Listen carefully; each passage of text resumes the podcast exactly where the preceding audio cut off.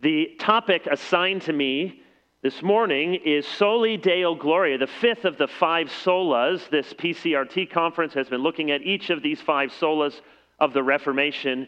And this one, the last one, the glory of God.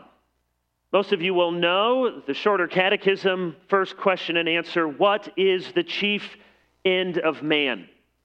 Man's chief end is to glorify God and enjoy Him forever. So we see there the connection between glory and enjoyment. John Piper famously has said, We glorify God by enjoying Him forever. The connection between glory and delight.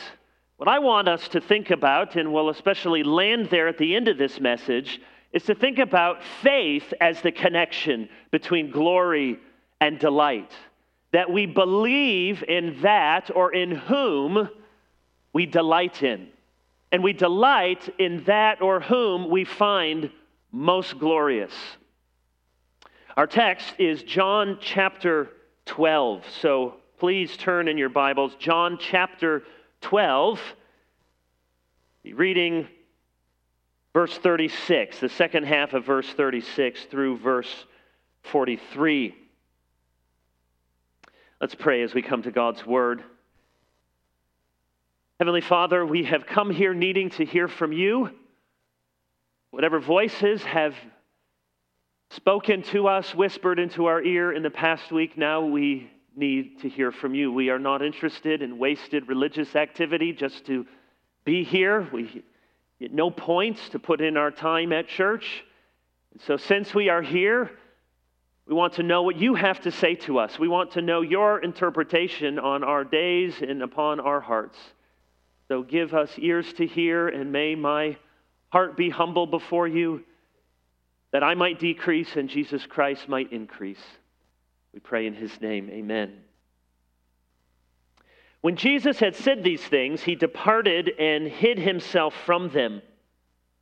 Though he had done so many signs before them, they still did not believe in him.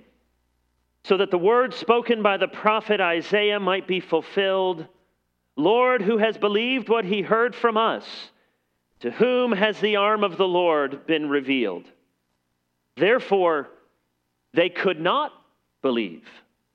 For again, Isaiah said, He has blinded their eyes and hardened their hearts lest they see with their eyes and understand with their heart and turn, and I would heal them. Isaiah said these things because he saw his glory and spoke of him. Nevertheless, many even of the authorities believed in him, but for fear of the Pharisees, they did not confess it so that they would not be put out of the synagogue. For they loved the glory that comes from man more than the glory that comes from God.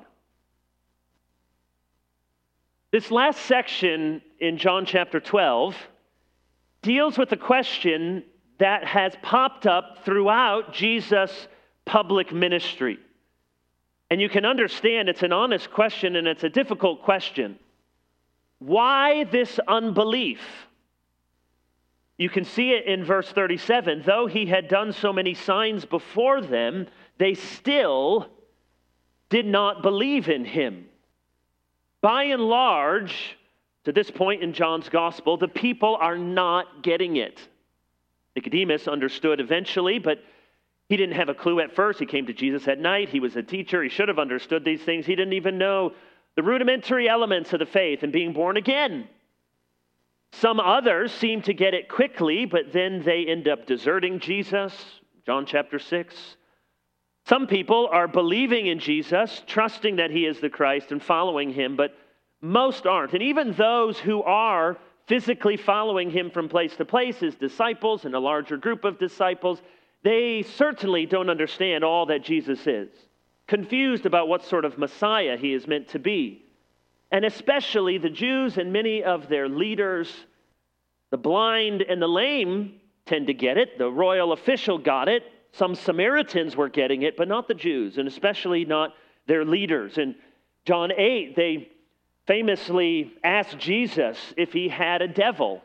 Of all the interpretations of Jesus, that one may go down in history as quite possibly one of the worst. So, Jesus, are we right in saying you got a demon? Nope, that's not right. The light had shone in the darkness, and the darkness had not understood it. They want to kill him. And in a week's time, they will kill him.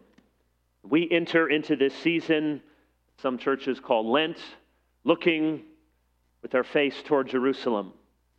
Why is the question? Why had they rejected Jesus? Why had they not believed in him?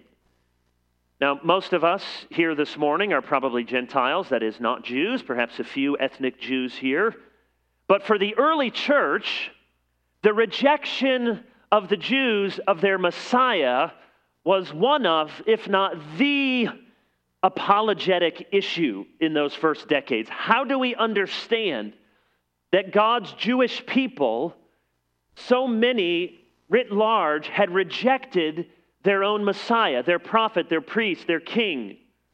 He came to that which was his own, John 1:11, but his own did not receive him. And in particular, this problem of unbelief is striking because, as verse 37 says, he had done so many signs before them. Now, there are miracles in all of the Gospels. In most of the Gospels, they're called dunamis, Greek for power, wonder, mighty acts. But there's a particular word, a different word here in John, semeion. It's a special word in John. It's translated as signs. And it's almost a semi technical term for all of the miraculous events and acts that Jesus performed that were meant to lead people, if they had eyes to see and ears to hear, that they might believe in Jesus. The very end of John. Chapter 20, Jesus did many other miraculous signs in the presence of his disciples, which are not written in this book, but these are written, that you may believe that Jesus is the Christ the Son of God, and that by believing you may have life in his name.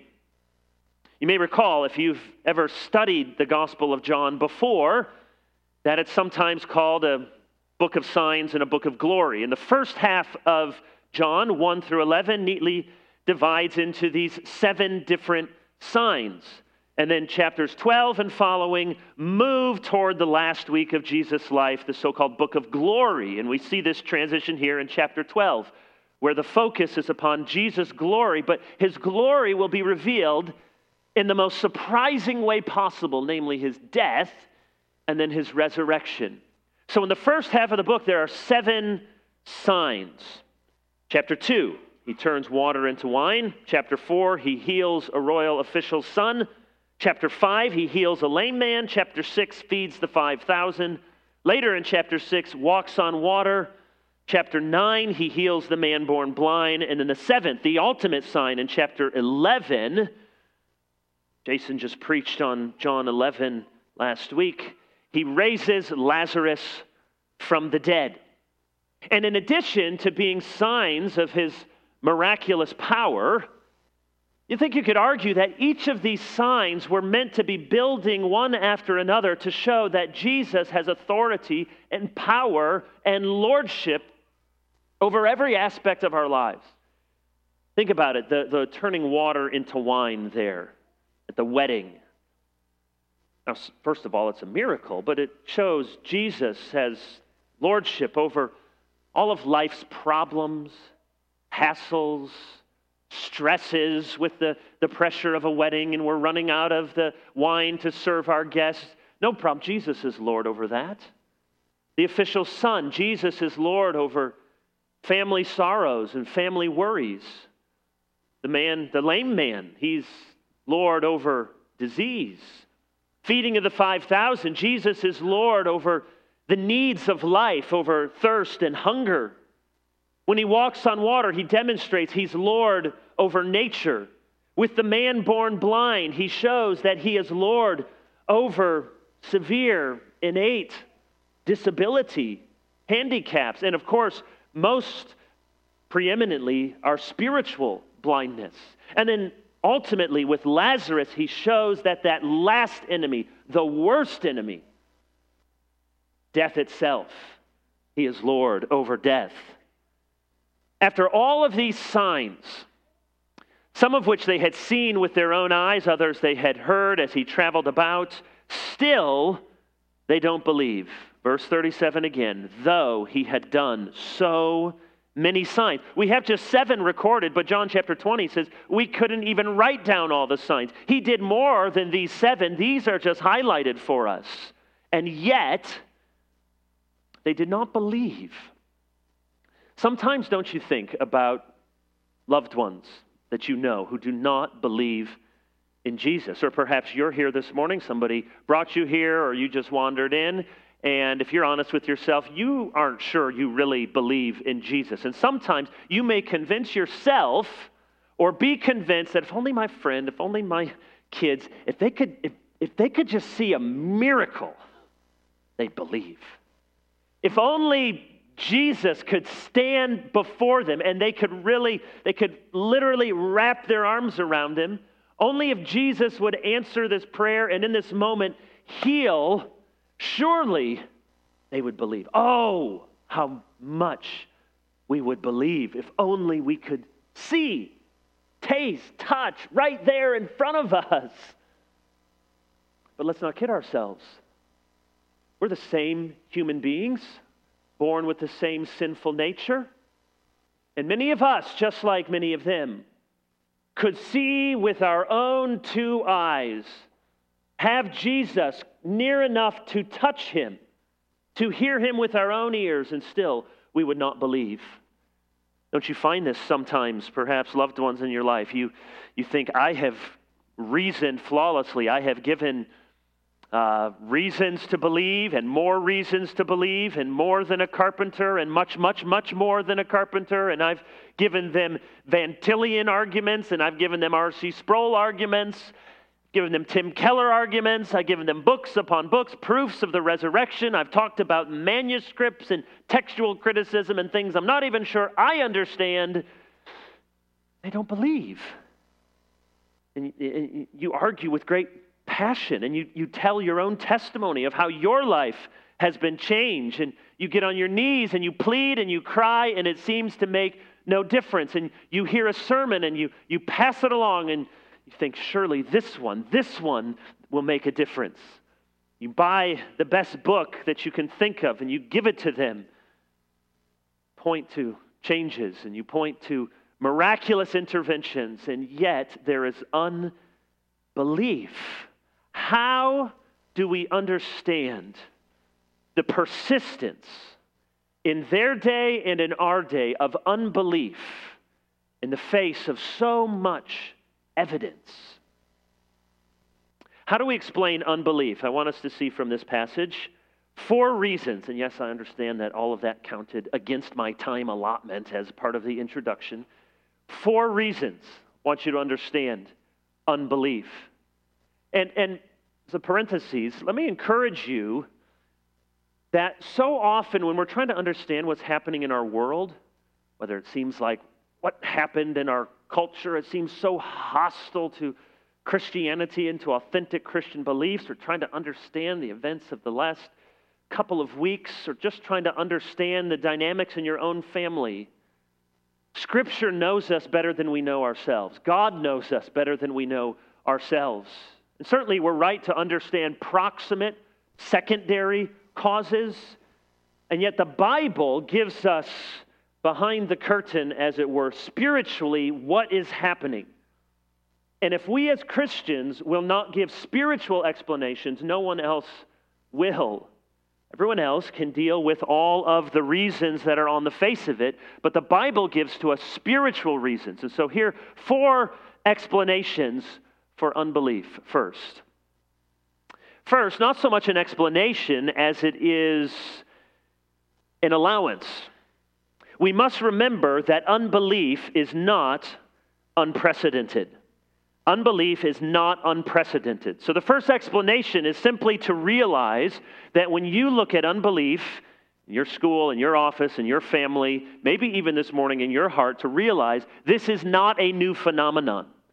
It's not as if times are worse than they've ever been and it was easier to believe in some other age. Certainly, there are challenges that come with every age and certain beliefs that seem more obvious and more difficult. But do you know how many dead people they had seen come back to life in the first century? A big zero. It, it was not a normal occurrence. You know how many people had died as a Messiah for the sins of their people? It hadn't happened. Unbelief is not unprecedented. Look at verse 38 so that the word spoken by the prophet Isaiah might be fulfilled. And then here's a quote from Isaiah 53 1.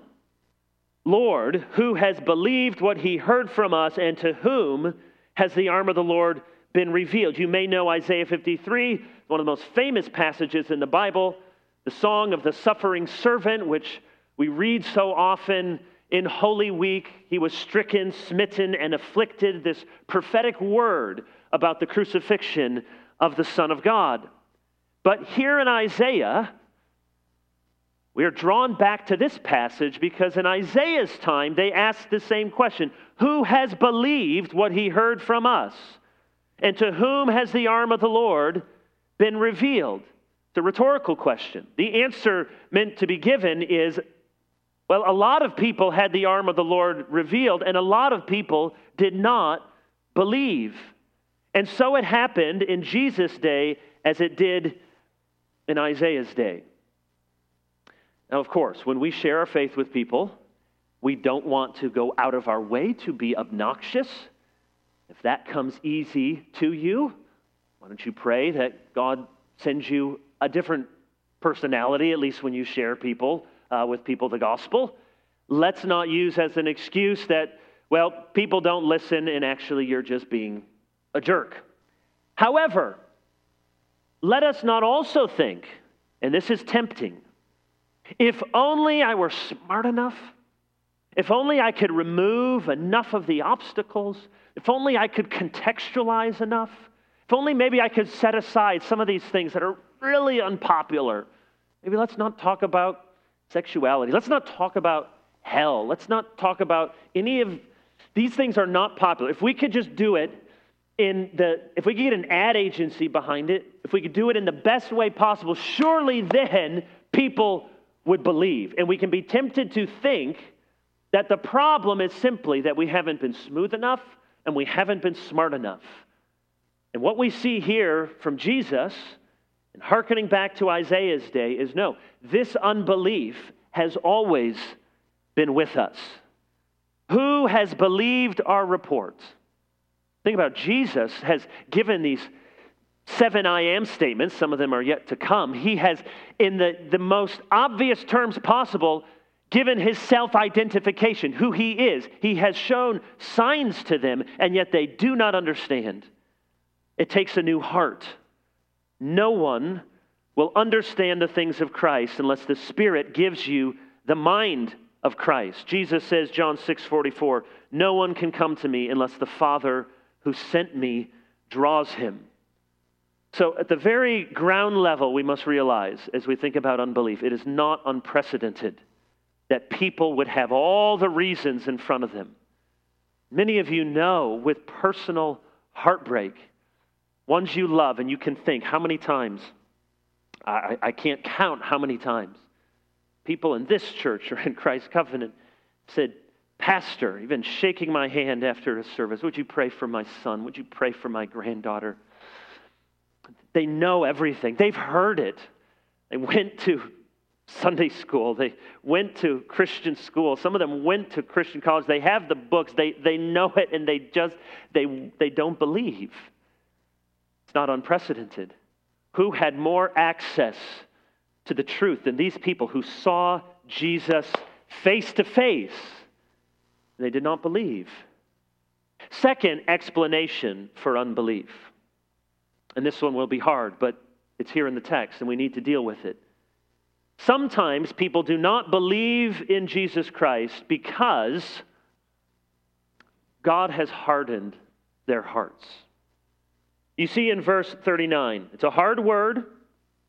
Therefore, they could not believe. We'd like it to say they, they just didn't. We know they didn't, but here it says something even stronger. Therefore, they could not. For again, Isaiah said, now this time it's quoting from Isaiah 6 blinded their eyes, hardened their hearts, lest they see with their eyes, understand with their heart, and turn, and I would heal them. Have you ever known someone like this? Perhaps with tears, you can think of someone like this. And it feels like it, it is an impenetrable wall. They do not have the heart for belief. Most famously in the Old Testament was Pharaoh. Now, there are three different ways this is described in Exodus. Sometimes Pharaoh hardens his heart. Sometimes it says his heart was hardened as a kind of passive statement. And other times it says God hardened his heart. So, all of those are true. When we talk about the hardening of hearts, it is God's hardening as a judicial sentence, and it is also, as it was with Pharaoh, his own self calcification. This text from Isaiah 6 is cited in Acts 28, in Matthew 13, in Mark 4, and Luke 8. It was the exegetical answer that the early church came up with to explain why have God's own people rejected their Messiah. How do we understand that with all of the signs before them, and so many Gentiles believing that so many of God's own people, in fact, the most religious leaders among them, seem to be the least likely to believe. How do we understand this? And this was their spiritual explanation. Isaiah predicted it that their hearts would be hardened. Now, let me say something lest you, you misunderstand.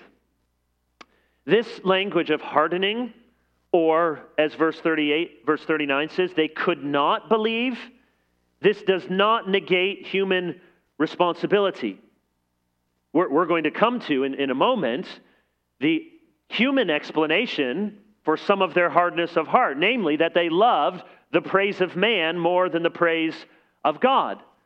It is, after all, called unbelief. It is their act of unbelief. So this does not negate human responsibility.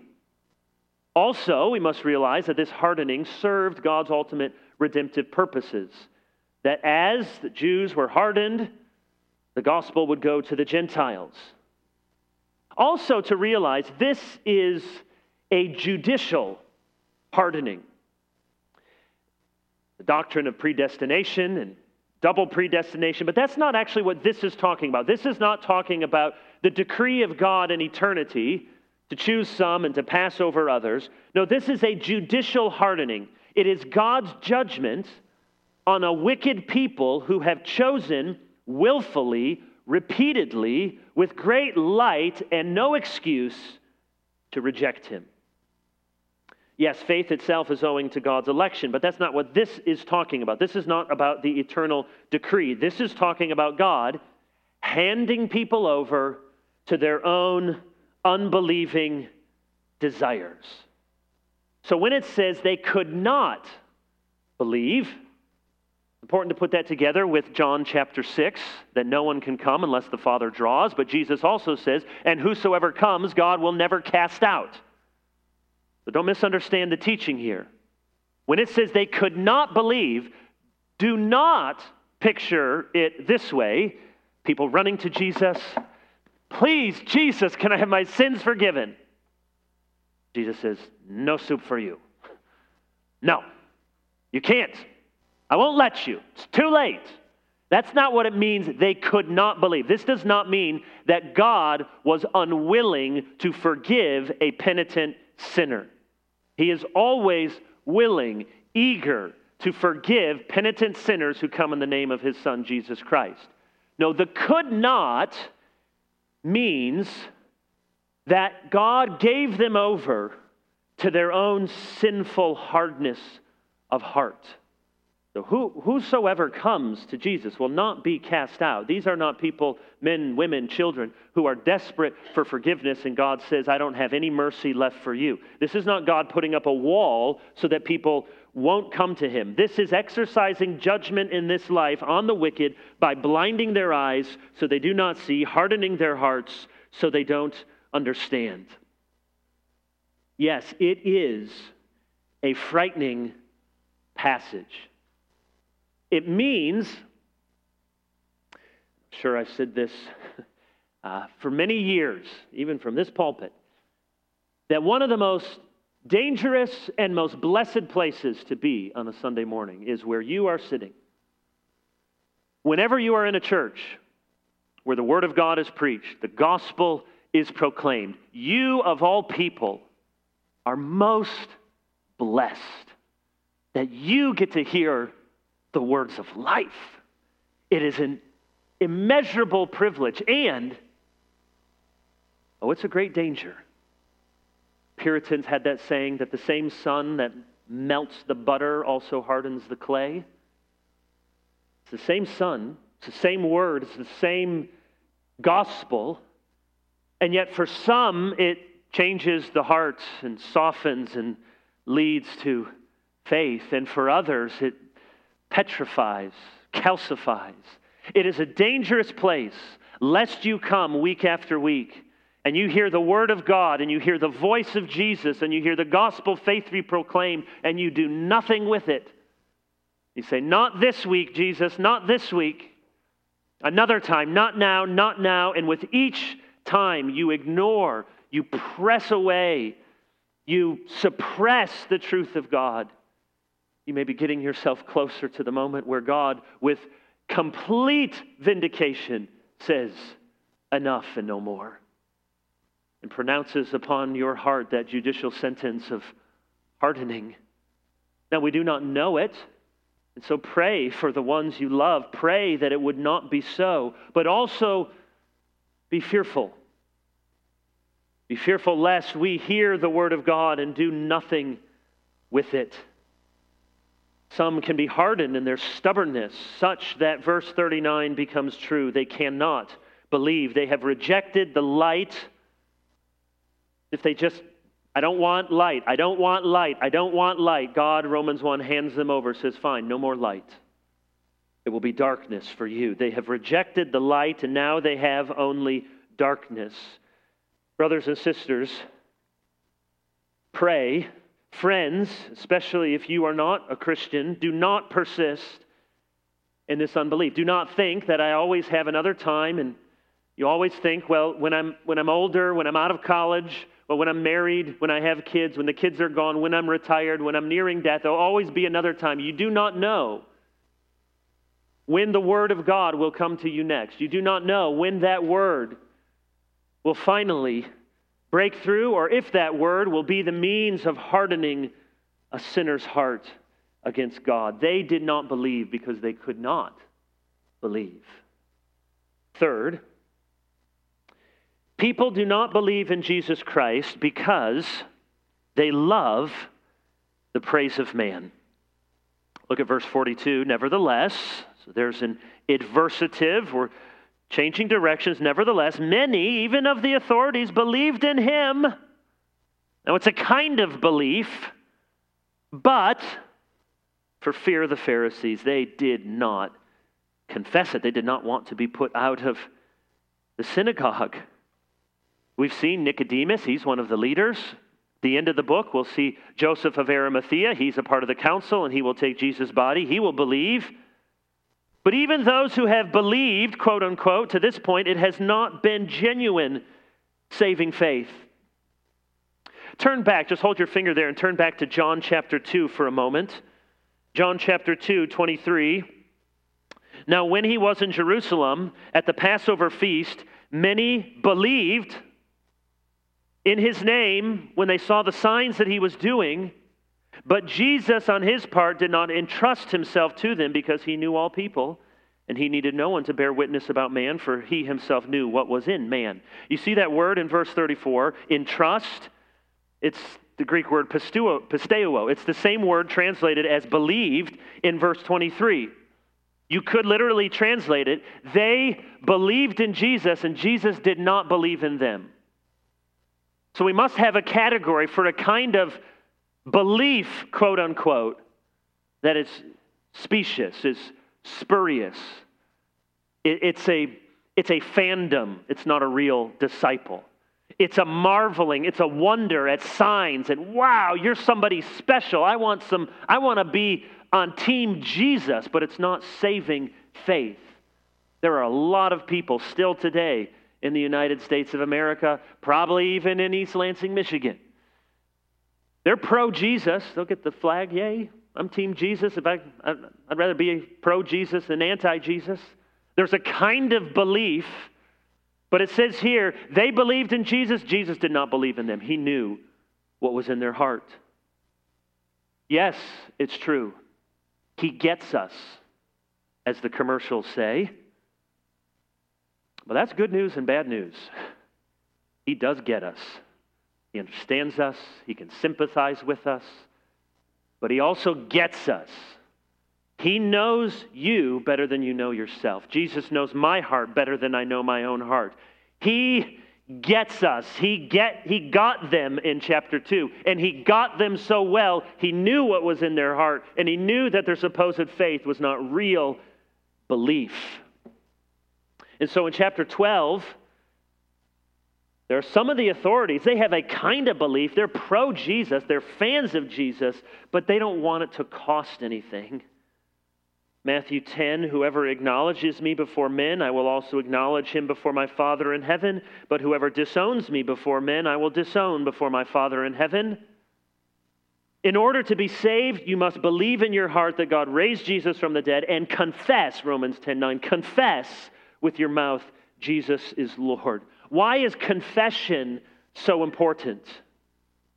Because confession is the means by which we make public our allegiance to Christ.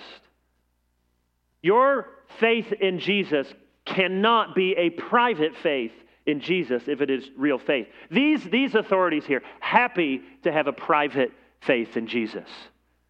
They maybe would come up to him after a teaching, after a miracle. Jesus, come here. Just want you to know, I really appreciate what you're doing. Easy and the privacy and confidentiality, like Nicodemus came at night. Say, Jesus, I, I kind of like you. I'm kind of into this. Confession means we're willing to express our love and commitment to Jesus, and we treasure it more and treasure Him more than our physical comfort or our social status. You see the damning report of these men in verse 43. What what worse epitaph could you have written over your tombstone? Here lies one who loved the glory of man more than the glory that comes from God. What does it mean, glory? Because this sermon is supposed to be soli deo gloria, that we live all of our life for the glory of God. Now, this is a strange passage. It talks about the glory that comes from God. How does, what does it mean that, that God in some way glorifies us? Well, one explanation is in John chapter 14, 21. Whoever has my commandments and keeps them, he it is who loves me, and he who loves me will be loved by my Father, and I will love him and manifest myself to him. I will reveal myself to him. When you love Jesus, you confess Jesus, you obey Jesus, the Father loves you and manifests. He reveals, he shares his identity, his glory. The other explanation, if you look in chapter 12, it's right there in the context Verse 26 If anyone serves me, he must follow me, and where I am, there will be my servant, my servant be also. If anyone serves me, the Father will honor him. Honor him. You ever notice that promise? That God, the creator of the universe, our heavenly Father, would honor you. When you confess Jesus and it costs you something, God the Father says, Well done. We understand the pressure not to say anything at a department meeting, not to speak up at school, or we've learned how to speak of our faith in vague terms. I'm a spiritual person. My faith is very important to me. Church means a lot to me. We hesitate from saying, I love Jesus. Christ is Lord. He is my Savior. He is my all in all. John Calvin said, Can anything be more foolish? Or rather, can anything be more beastly than to prefer the silly applauses of men to the judgment of God? When we look at it, it, it, it is folly. They loved the praise of men, they loved the glory that came from man. Some of you, maybe particularly young people, and by young I always mean anybody younger than me, so the young are getting older all the time. You will make a decision to please strangers on the internet to give you a, a thumbs up, a heart. Or you fear the approval or the disapproval of your so called friends. And what friends are they? They disown you for failing to like or to fly the right flag. And you love their praise, want their glory. You want them to rise up, clap, more than the glory that comes from God. Calvin says it's beastly. It's choosing your pets over your spouse. Now, for some reason, since we moved away, we have two cats now. Uh, and I'm allergic to cats, and uh, other kids are allergic to cats. And when you get cats, and they're supposed to be outdoor cats, and cats have a different mind about what they're supposed to do. And they become indoor cats, and you know what cats are like. And they, what's that old uh, saying about cats and dogs? You know, the dog looks at the master, this, person feeds me and plays with me and takes care of me. Wow, this person must be a god. The cat looks and said, This person feeds me, strokes me, takes care of me. I must be a god. So that's, that's the, the different cat dog mentality. And so when they're supposed to be in the garage and the two cats, one we bought, one is a stray, sleeping on the couch, if I would say to Tricia, I would prefer prefer to make sure that the cats think well of me I need to spend a little more time with the cats. They come first thing in the morning and, and they're all, you know, purring along my leg because I'm the first one up and I got to give them their food. They always, uh, my kids say, Did you feed the cats, Dad? I fed the cats hard food, soft food, gave them a back rub, took care of all the things with the cats. The cats love me. We would all recognize it's a folly to think Live your life so the cats like you. Who cares about the spouse? Say, that's a foolish exchange. And we do an even worse exchange all the time when we say, I must have these people down here. I must have strangers on the internet. I must have friends who know nothing more than I do about life to say they like me. I don't need the glory that comes from God. We're willing to stand for Christ as long as it's a stand that doesn't cost us anything. People ask me all the time. Sure, you're asking these questions and you have good pastors to give you good answers. Ask me all the time questions about how to navigate weddings or rainbows or pronouns, and they're good questions, they're hard questions. I do fear sometimes the unspoken assumption behind the question is Pastor, help me know what to do in this difficult situation, assuming assuming that the answer, obviously, is that I wouldn't do anything that would cost me my job, my status, my friends, my family. As long as I can still have some of the glory that comes from man. But you see Jesus' logic. The Father honors the Son, and then those who serve the Son, the Father will also honor. Which leads to our final point in connecting the dots back to glory. People do not believe in Jesus Christ because they do not see what Isaiah saw. Pastor Kevin preached on this a few weeks ago from Isaiah 6, and it's referenced there in verse 40. And then in verse 41, Isaiah said these things because he saw his glory. Isn't that striking? His, Somehow, in that vision, whether it was a vision of a pre incarnate Christ as he understood it, or just a vision of Yahweh, who is now Christ come in the flesh, but he understands, John interprets, when Isaiah saw that vision, high and lifted up, the glory of the robe filling the temple, the seraphs, the, the angelic explosion of praise, when he saw all that, he saw Jesus. He saw his glory. Throne befitting a king. Seraphs with six wings, two to fly, two to cover their feet in the presence of majesty, two to cover their eyes because they cannot look upon God in the fullness of glory, and they cry out, Holy, holy, holy. And John tells us Isaiah saw Jesus there. Isaiah saw Jesus' glory and he spoke of him. Isaiah spoke of one who would be born of a virgin, a prince of peace from the stump of Jesse, the Lord come to comfort his people, the suffering servant, the one proclaiming the year of the Lord's favor, the one who has heaven for his throne and the earth for his footstool. He saw his glory and spoke of him. We all believe in that which we consider most glorious. Verse 43 assumes that every one of you love glory. You love glory. So I titled this The Inescapable Love of Glory. We are wired to want, to need, to love glory. The question then is not whether you are living your life for glory. You are, every one of you. You're living your life for, for some glory. That's not an issue. The question is whose glory?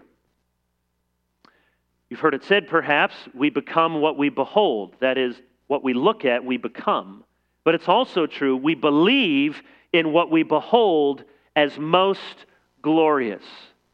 Whatever you look upon, whatever person, thing, school, sport, institution that you find most glory, most, most weighty, most precious, most exhilarating, that will grab your heart and your faith.